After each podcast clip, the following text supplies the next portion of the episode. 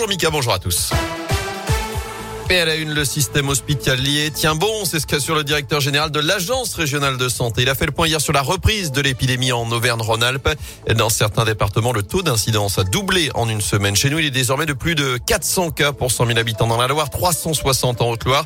Mais les services de réanimation ne sont pas surchargés pour autant, selon l'ARS. Preuve à nouveau que le vaccin réduit très fortement les risques de formes graves. Et pour ce qui est de la dose de rappel et des difficultés pour l'instant à prendre rendez-vous, Jean-Yves Graal en appelle à un peu de patience. Il n'y a pas lieu de s'inquiéter parce qu'on n'a pas de rendez-vous demain. Tout ceci s'étale et nous avons une ouverture programmée et progressive des rendez-vous sur les pharmacies, chez les médecins et aussi dans les centres de vaccination.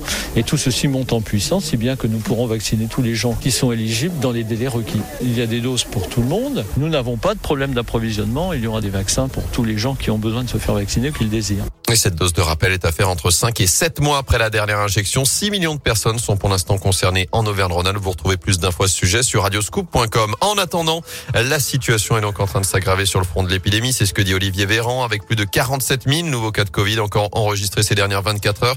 C'est un record depuis le printemps. Plus de 10 000 malades sont désormais hospitalisés, dont plus de 1800 en réanimation.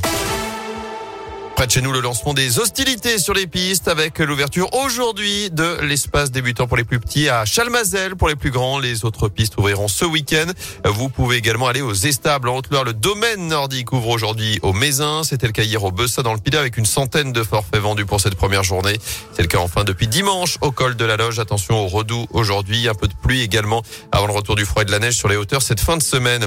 Un nœud rouge sur la façade de l'hôtel de ville à saint Il est installé aujourd'hui 1er décembre en cette journée mondiale de lutte contre le sida. Objectif marquer son soutien aux personnes vivant avec et touchées par le virus avec des actions d'information, de prévention, de sensibilisation à suivre notamment le coup d'envoi d'une expo à la médiathèque de Tarentaise pour illustrer le parcours de vie de personnes vivant avec le VIH. Elle sera visible jusqu'au 3 janvier.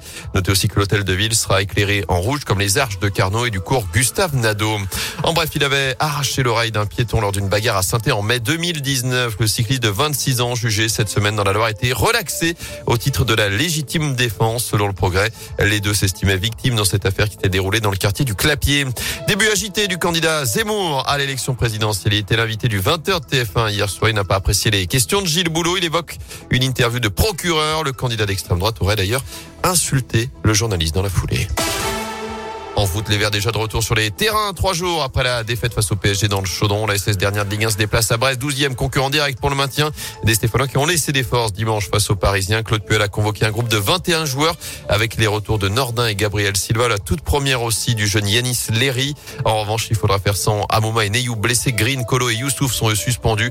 Brest ASS coup l'envoie donc à 19h. Enfin, il passe du vert au rouge. C'est aujourd'hui que Loïc Perrin lance sa cuvée de vin baptisée numéro 24. Son numéro évidemment emblématique lors de ses 17 années passées à la S Saint-Étienne avec un raisin 100% local. Deux vignerons du coin ont été sollicités à Chavanais et à Malval, vallée du Rhône. Donc numéro 24 comme le nombre d'hectolitres qui ont été ramenés. Ça correspond à 3200 bouteilles mises en vente à partir d'aujourd'hui. 17 euros à la vinifacture. C'est près du Zénith de saint eh ben, on va vous inviter, euh, si vous le voulez, avec modération. À consommer avec modération. À goûter, peut-être, voilà, pourquoi pas. Merci beaucoup, en tout cas, Gaëtan Barlon.